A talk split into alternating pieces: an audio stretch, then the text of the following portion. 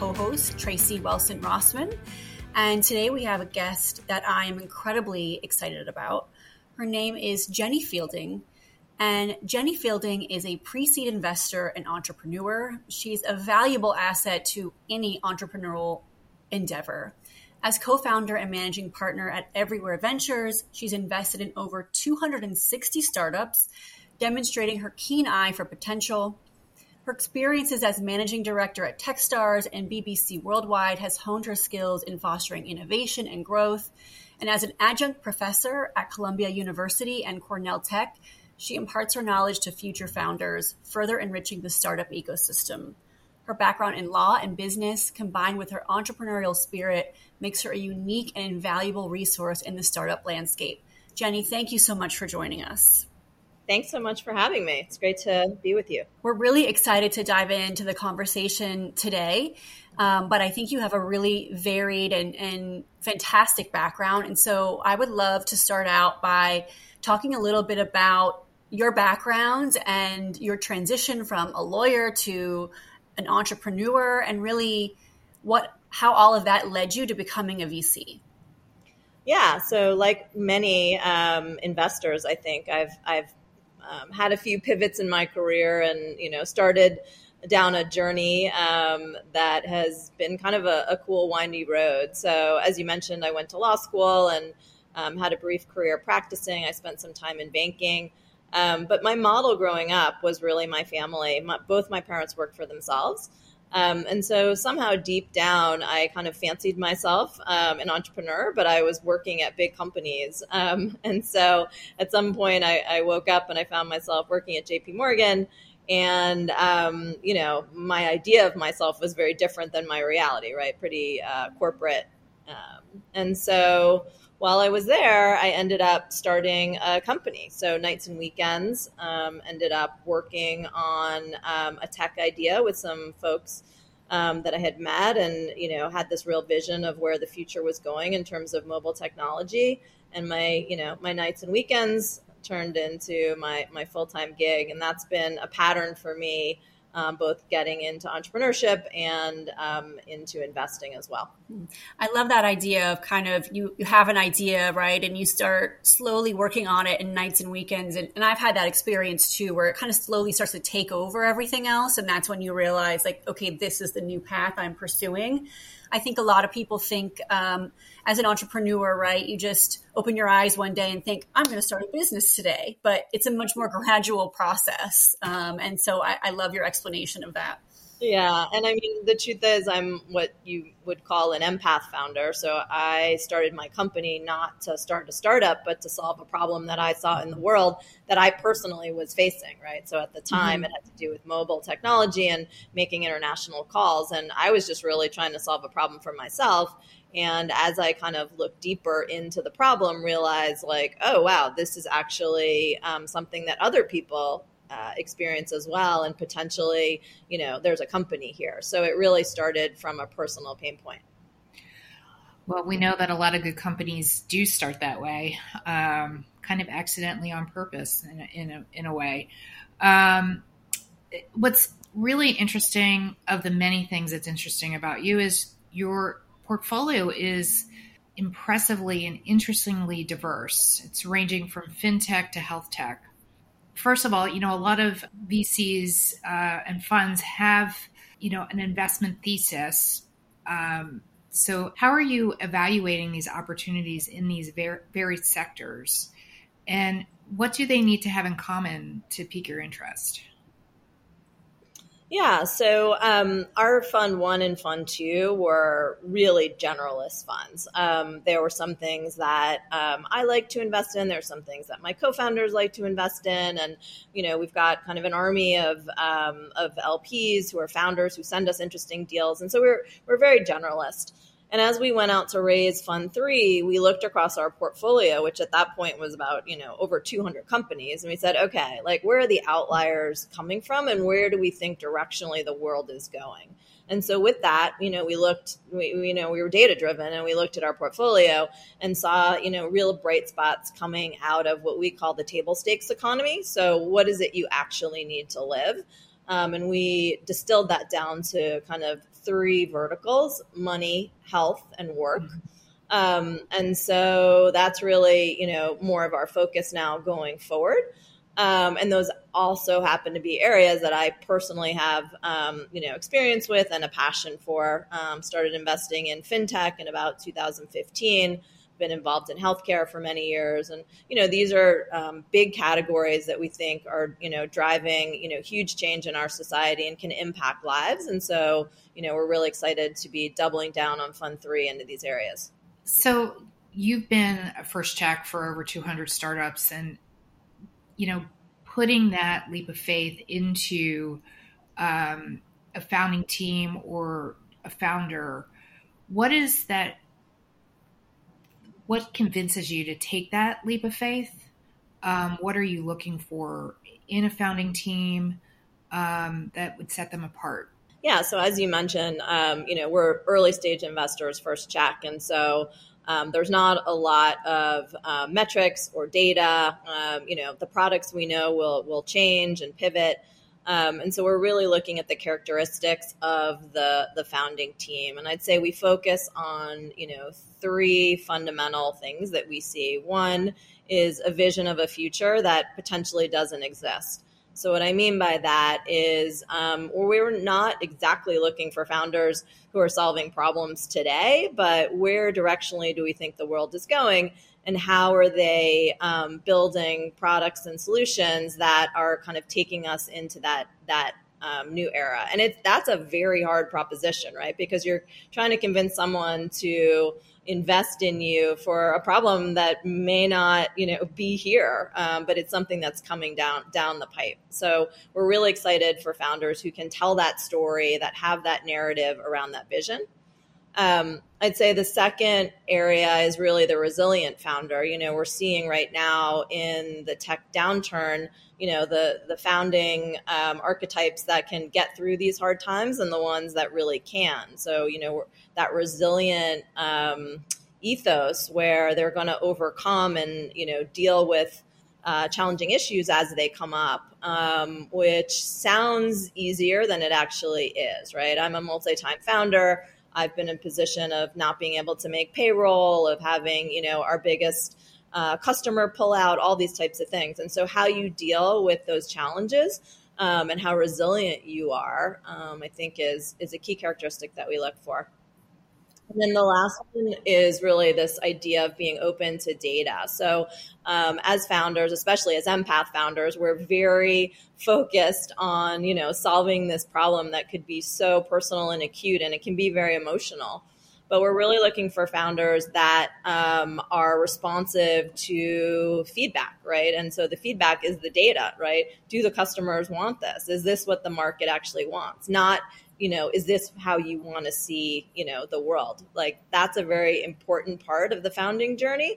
But being quick to respond, which will lead to product iterations, pivots potentially, um, direction of the business is super important. So I'd say those are the kind of three factors um, that we focus on. I think those are really spot on. You know, obviously, anyone that's been an entrepreneur has experienced the the highest of highs and the lowest of lows and no matter how resilient you think you are you're tested in in this journey and uh, i think that the the kind of open to data almost the the coachability piece of it right is that someone that's willing to look at the market and make a determination about um, how they can change things or iterate and that they're not tied to a single solitary way of kind of solving this problem is really great. I would I'm just curious about some red flags that might maybe deter you from investing in what would be otherwise considered a promising startup. well, it's funny timing. So um, today I actually uh, tweeted about a situation where I met a founder um, I think the company is super interesting. Um, the vision is is there, but quite frankly, I just didn't like the founder. I um, found him to be, you know, somewhat arrogant, maybe a little entitled. And so it's a real dilemma as an investor when you see something that you think is quite promising, um, even founder characteristics that you think can be successful, but you don't necessarily, you know, uh, jive with them. So, you know, I guess I have to say that, you know, entitlement and, and arrogance are, um, you know, can can be flags for me, mostly because it's hard for me to work with those people. And at the early stage, you know, it's a relationship where you want to be able to unlock something. So my caveat is um, those are red flags for me, but they're not necessarily um, meaning that I don't think the company will be successful. It's more about can I contribute something to this relationship. Right. And really looking at it like it's a marriage because because it is. You know, you're potentially spending the next however many years kind of in the trenches with this person. And so I think that's a really interesting way to look at it, right? Because I think that when people go out to raise money, they really think of just the clear uh, data points and characteristics that they need to have to be successful.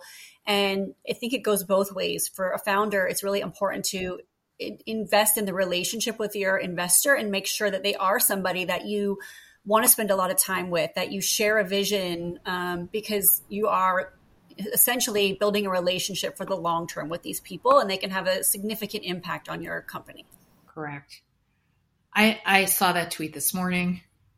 I did send an answer over to you, so we'll see what you think about that. Um, but um, you know, I, I find I found that question um, very telling about about you, um, and really willing to put yourself out there uh, with that to like look at both sides.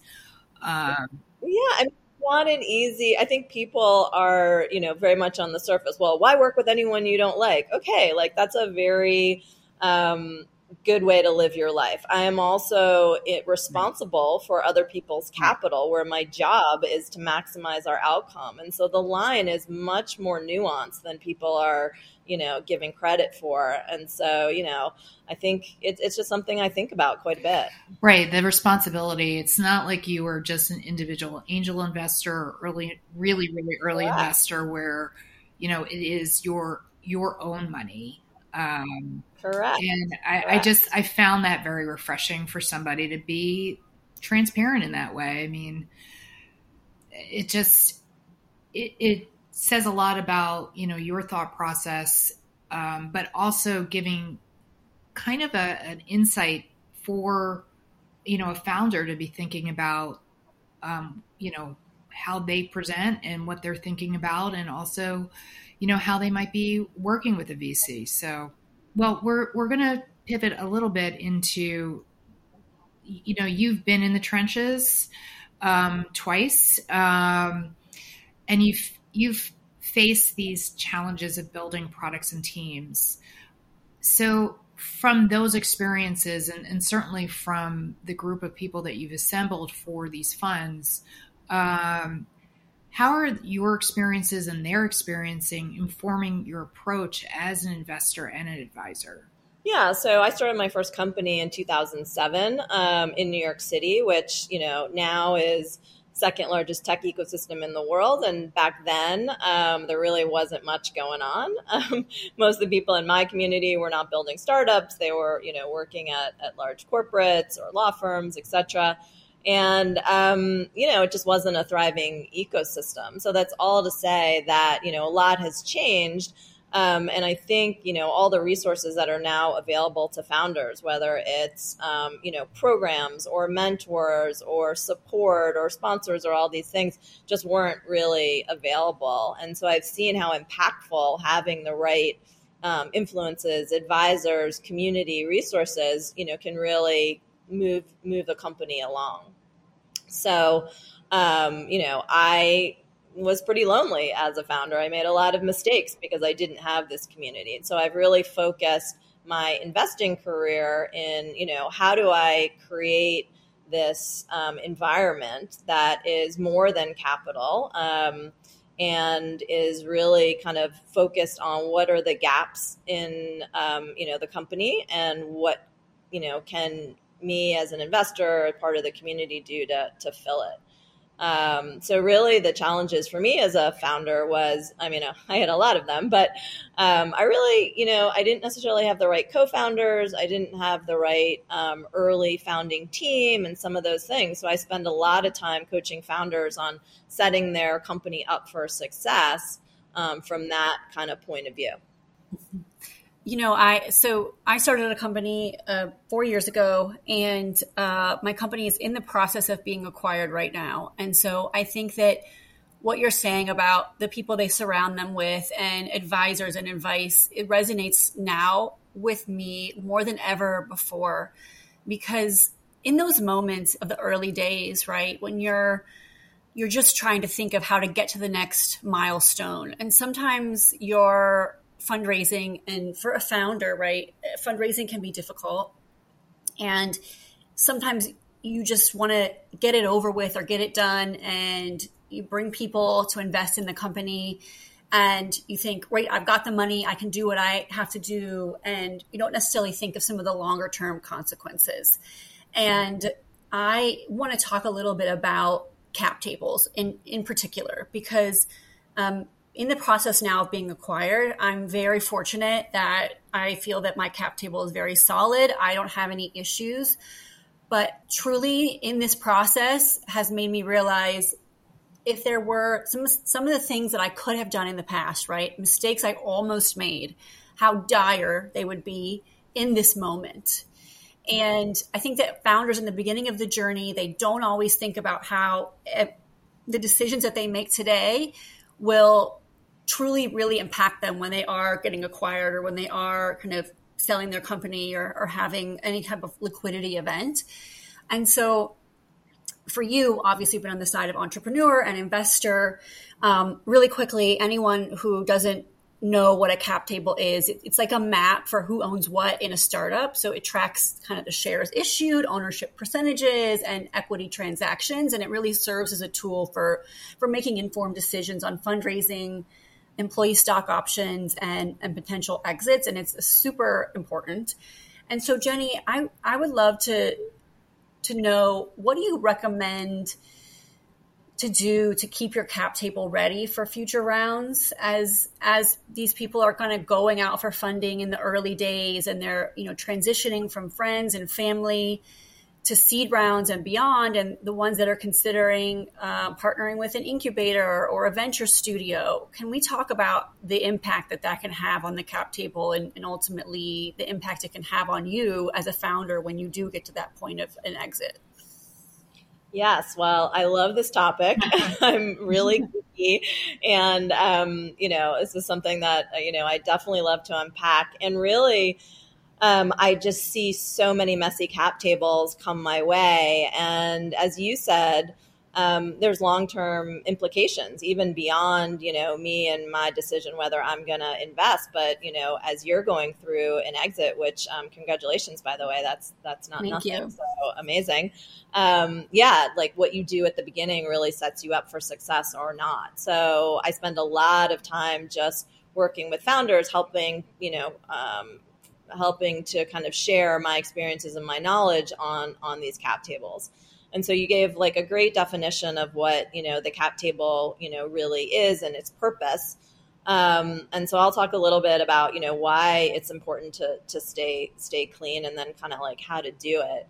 So you know the biggest um, mistake we see on a cap table is this idea of like dead weight. And so that is um, in many cases where um, equity has been taken or exchanged, um, but the value has not really been there. So, an example is um, an early stage uh, founder or employee in the company who is given equity. Um, potentially, that equity wasn't on a vesting schedule, and um, and now that person has left and meanwhile, they've taken a huge chunk of the cap table, right? So we call that dead weight. And, you know, that can come in many forms, whether that's an investor, a former employee, all these types of, of things. And so basically, part of your company has been taken, but you haven't gotten the value in return. Um, and so that's, I'd say, like one of the most common things that we see. And so whether it was a studio, an accelerator, a former employee, um, a, a, former co-founder who left.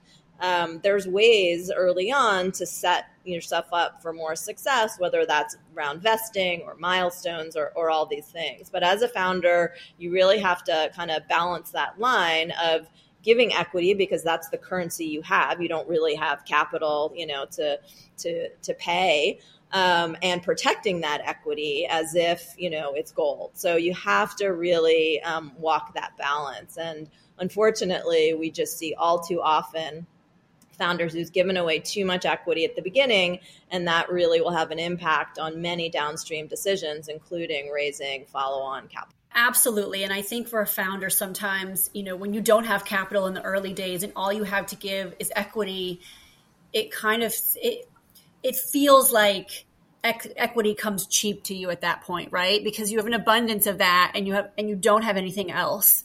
And so it's easy to say, oh, I want this advisor, or um, I really want to hire this person and bring them on. Let me give them this much. And at the end of the of the day, when you are going through that acquisition, boy, do you wish you didn't do that.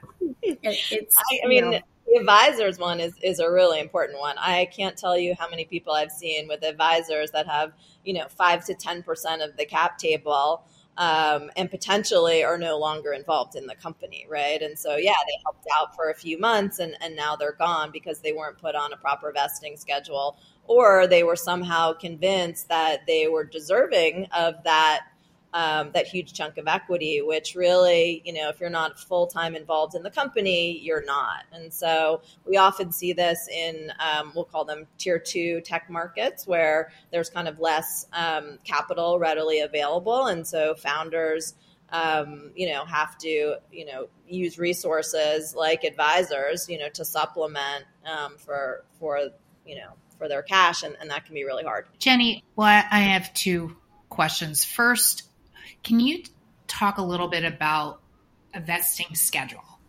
Because I think this gets lost. Everybody thinks, oh, I'm just going to get this right away, you know, as an advisor. Um, so let's let's make sure everybody understands the importance of a vesting schedule and why it should be in there. Yeah, so every company that sets up, assuming that you're going to have you know multiple people who's, who set up the company, um, those founding teams should all be put on a vesting schedule. And the traditional one for an early stage company is what's called a four year vest and a one year cliff, meaning that your equity will vest, you know, equally over four years. So it will, um, you know, vest in monthly installments. But for that first year, um, there'll be this thing called a cliff. So if you know you leave or things don't work out within that first year, um, you will not receive any equity. And then after that, um, in kind of monthly installments. And why this is so critical is, you know, we just don't know what's going to happen to the company, what's going to happen to those co-founders. So, um, you know, I had a company and one of my co-founders didn't work out. And so, you know, because of that vesting schedule, we were able to kind of extract that person in, you know, the least um, harmfully impactful way to, to our cap table. Um, and with advisors as well. So oftentimes, you know, there's a two or three year vesting schedule for any advisor shares, um, meaning that the advisor might provide a ton of value in the first six months and then maybe they go off to do other things. Maybe you outgrow them. And so the ability to claw back that equity. Um, or not give it out in the first place is just so critical. And I find many, many founders set up their company, but they don't necessarily do it with a lawyer or with someone who's giving them these tools to make it effective. And so, unfortunately, once that equity is given and it's not on a schedule, you know, it's gone. Yeah. There's something called a founder advisor standard template that I used. Um, and I would recommend it to any founders that are getting started because I think, you know, aside from giving the equity right away to advisors, right, it's there's a lot, uh, I think, uh, to be said about getting on the same page and understanding how much time they're going to contribute. And that template itself tiers um, the amount of equity they get based off of the amount of involvement they'll have. And it makes, to me, the deliverables really clear for the advisor. They know exactly what they're committing to kind of per month and they understand that they're being compensated with an equity amount that is commiserate with the amount of time and energy they're committing. And then the uh, scale of equity is also um, impacted by the stage of the company, right? So in the very early days, they come on and they're doing all these things for you. It might be a little bit higher, and then in the later days, it's less. So um, I would recommend that template. I think it's really good because if nothing else, um, it's a really clean way for you to get on the same page with your advisors. Um, you can build in a vesting schedule and the amounts that are kind of pre added in there for the equity are, are reasonable. So, you know, if someone's trying to ask for something crazy like 5% to be an advisor, it's like, this is, you're off the map here. So I think that that's a great template. I don't know if you've seen founders use that in the past, Jenny, but it's, yeah. very helpful to me. Yeah, really good. I mean, I'm going to say something slightly controversial, but it's something that I believe to be true. And that is the vast majority of advisors should be investors. Um, yes. There are cases that um, you know where the advisor you know doesn't necessarily have the financial means, and um, in those cases, it, it, definitely can make sense. But in my experience, having invested in hundreds of companies, um, if this person is so committed and so excited about the company, they should be on your cap table as an investor as well. Um, and most of these advisors, right, these are people that you're going to that are further in their career, that have a lot of experience. Um, and so they should have some skin in the game. Now, of course, there are, you know, many examples where that's not financially viable. But if that is not the case and this person is not investing, I would think twice about that. So that's my own personal opinion. Agreed. Shelly, I want to ask one other question. Can you clean up a cap table, Jenny? Can you I mean, this is a real, I, I, actually don't know this, the answer to this question. So you have uh, a, an ex founder, um, an employee, and now they're no longer part of the business. Can and you know, you didn't do the whole vesting schedule. So they own part of the company. Is, do you buy them out? Is that one way of resolving it? Yes, 100% yes. You can clean up your cap table.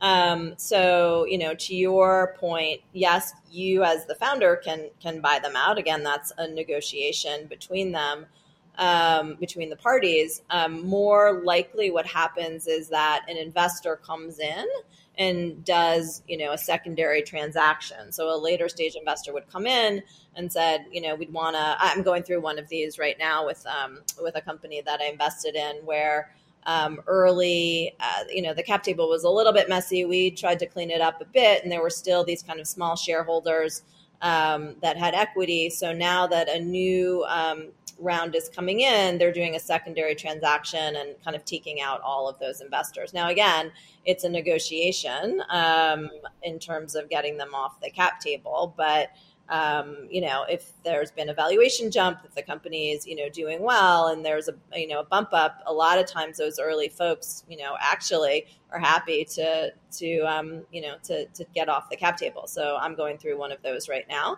But again, you know, in many cases that, um, you know, that, that person doesn't have an obligation to sell. So if you had a co-founder that had 50% of the business, and decided to leave and it was all vested, you know, it's a negotiation and you don't know where that's going to land. So you definitely put yourself and your company um, in jeopardy by not setting it up correctly from the, the get go. But there are some remedies going forward.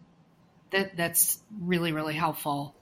Um, I want to ask the the pre-plan question, uh, which you mentioned a lawyer in the question before. So this goes into, you know, the importance of surrounding founders with resources they need to thrive, and certainly professional staff is, is part of that. Um, one, how important it is is it, in your opinion, finding that uh, the the law help, the accounting help to get you set up properly? It's kind of a softball question, but I mean, 100% yes. And anyone who knows me knows that I'm like really cheap and don't like spending on things like that. And so the good news is, um, you know, there's a massive industry of incredible lawyers that will defer costs, that have great packages, um, that are really looking out for early stage startup success because they're playing the long game, right? Where they're not, you know, making much money off of uh, these founding companies in the first few rounds but as you know things really progress and you've developed a relationship that's where um, they really make their money so find someone that's you know really aligned and there's plenty of them um, that want to work with you on reasonable terms and then have them you know set up your company for success. And most of them have you know these great startup packages that include um, you know founder agreements and um, you know cap table and, and all of this. So i definitely think um, it's worth it's worth it to spend a little bit. But then also you know when we say surrounding founders with resources, it's not just like introducing them to an accountant. It's like you've got to find other founder thought partners, right? And so anyone that's built a, a company knows um, that those are your peers are your most valuable uh, mentors, actually, right? Other people that are going through this. Sometimes they're, you know, a few months ahead of you, a few years ahead of you um, but these are people, you know, that you really surround yourself with that can, um, you know, give you best practices of what's going on in the market. So find yourself those thought partners, and that's one of the things that you know we try to do at um, at everywhere is really kind of create that ecosystem of trusted people that can share resources, um, and oftentimes that's just knowledge sharing. Mm-hmm.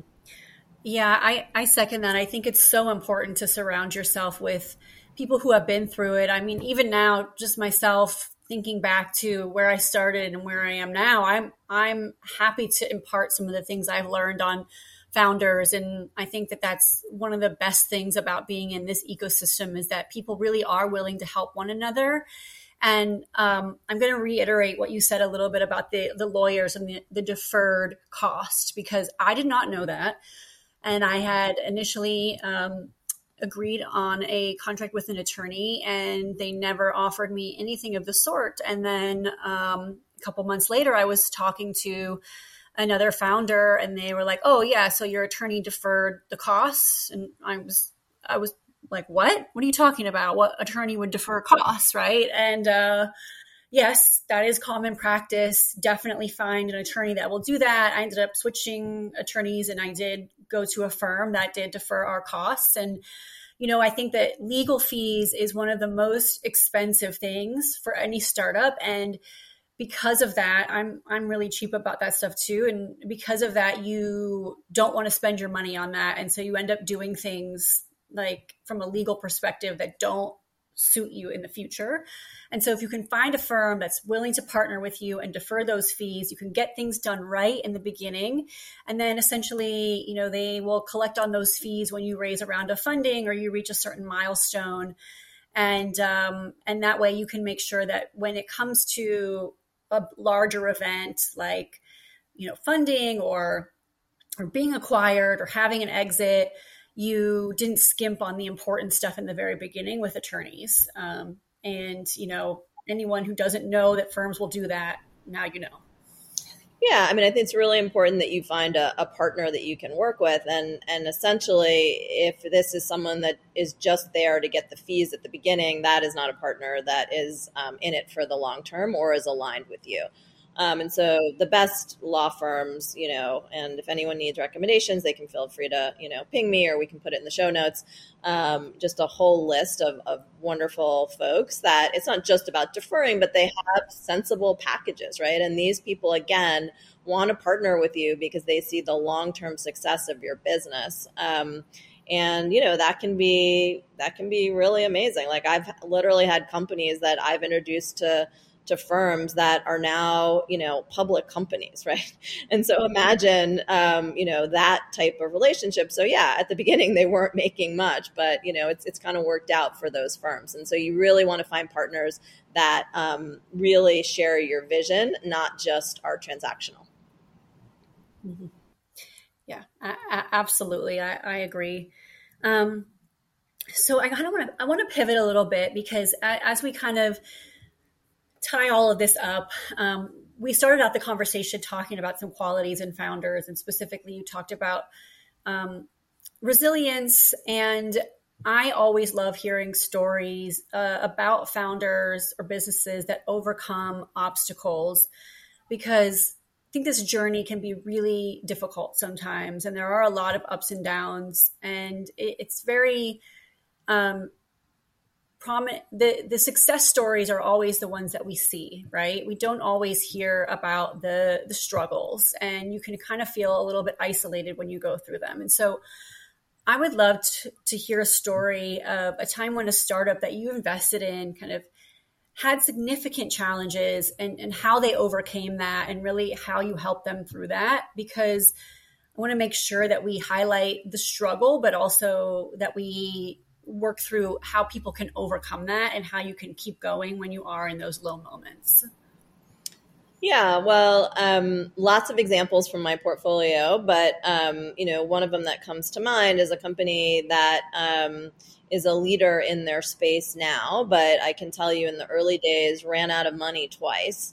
Um, and not really because they were doing much wrong, but because the sales cycles are in the fintech space and they sell into um, other financial service um, organizations, the fintech space is just really hard, right? You've got a lot of headwinds in terms of regulatory, in terms of crazy sales cycles. So seriously, their sales cycles in the early years could be three years. And so, you know, if you talk about raising money uh, for 18 months, 24 months, what about, uh, you know, a, a, sales cycle that's, or, you know, having to raise for three years? Like most investors are not going to give you money for that or admit that that's a thing, but that is a thing. So I love these founders that um, literally they ran out of money and their team was like, okay, we're going to keep on doing this. We so believe in the mission. So it was so impressive about that is that, um, you know, not just the founders, but their founding team all decided just to not take, you know, a paycheck and, you know, go and, and keep on, you know, keep on pressing it. Um, this company is now a unicorn and, and a leader in their space. Um, but they had many dark moments around, um, you know, th- this one thing. So, you know, lots of examples there um, about uh, overcoming challenges. But I think that, you know, this is one I see quite a bit, which is underestimating how long it takes to close customers on the B2B side and to really get traction. Um, and ultimately not be able to, um, you know, fund a, a, big operation and have to scale down. They had to, you know, they had to lay off people or people had to, you know, essentially had to leave. Um, and they had to kind of go back to, you know, a bare bones team. So I think we're seeing a lot of that in this market as the market's contracting. Um, and everyone's kind of um, you know figuring out the new normal. Um, and so that that's a story that I love because they were able to get really lean, come together as a team, and ultimately, you know, I think this company's um, in a great position now. I love that. And I also think it speaks to making sure that you choose the right uh, co founders because, you know, in those dark moments, right? If you have someone that's like, no, I'm not going to eliminate my salary, or, you know, the, the ones that don't have that commitment to keep going, I mean, that's such a that's such an amazing story to hear especially that you said that the outcome is like they're a unicorn now right because um, these journeys are not linear and um, there are you know there you have to commit to the tough times. And you know again like the partnership between a, a founder a founding team and an invest, investor is like a marriage but even more so the the founder co-founder relationship is like a marriage. I have a very strong marriage with my co-founder. Um, you know her and i are are very much on the same page. And um, you know, even we've had our, our disagreements and struggles. So it's so critically important to make sure you have the right people. I'm just going to tell you a very quick, quick story, personal story. My son um, is a budding entrepreneur, uh, has his own, had his own music booking agency, uh, was going to merge with another indie. Um, and the other founder, the other owner, had a setback. And he's like, his first reaction, second reaction, third reaction was, I'm out of here. And I said, and you know, my son was upset. And I said, no, he just did you the biggest favor ever. He showed you who he was at a time when things were not good. He doesn't have the resilience that you need because nothing goes linear. so he's just not prepared for it. So you should thank him for letting him for for having him show you who he was really early.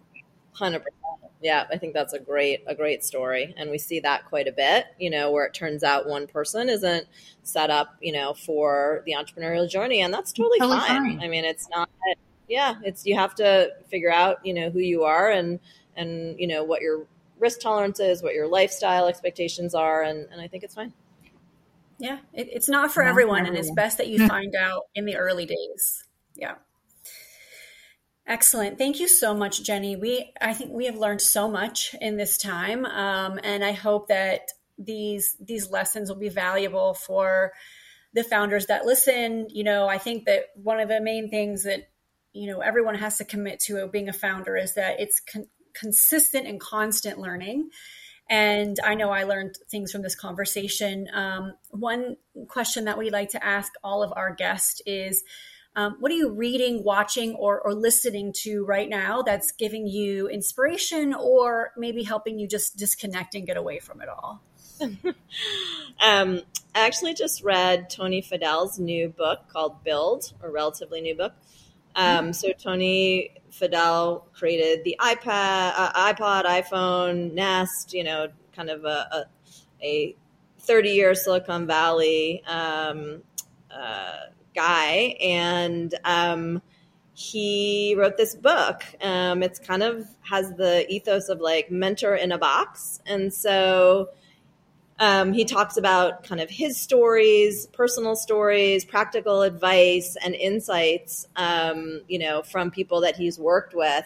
It's a really fun read. It's not, um, you know, it's not very long, but it just like I don't know. I just thought it was very inspirational for me. Um, and this year I got to meet Tony. He came. Um, I teach uh, at Cornell and he came um, and met my students. So it was really fun to kind of read the book and fill in some of the dots from from his experiences, you know, at Apple, etc. I love that. Wonderful. I'm going to put it on on my list. Um, so Jenny, thank you so much for being with us. Um, I advise every founder to follow her on. Is it Twitter? Is it X? I don't know, but it's worth uh, worth being there um, or, or finding her on other channels. It's a lot of good conversations. Thanks so much for having me. It was super fun. Excellent. Thank you.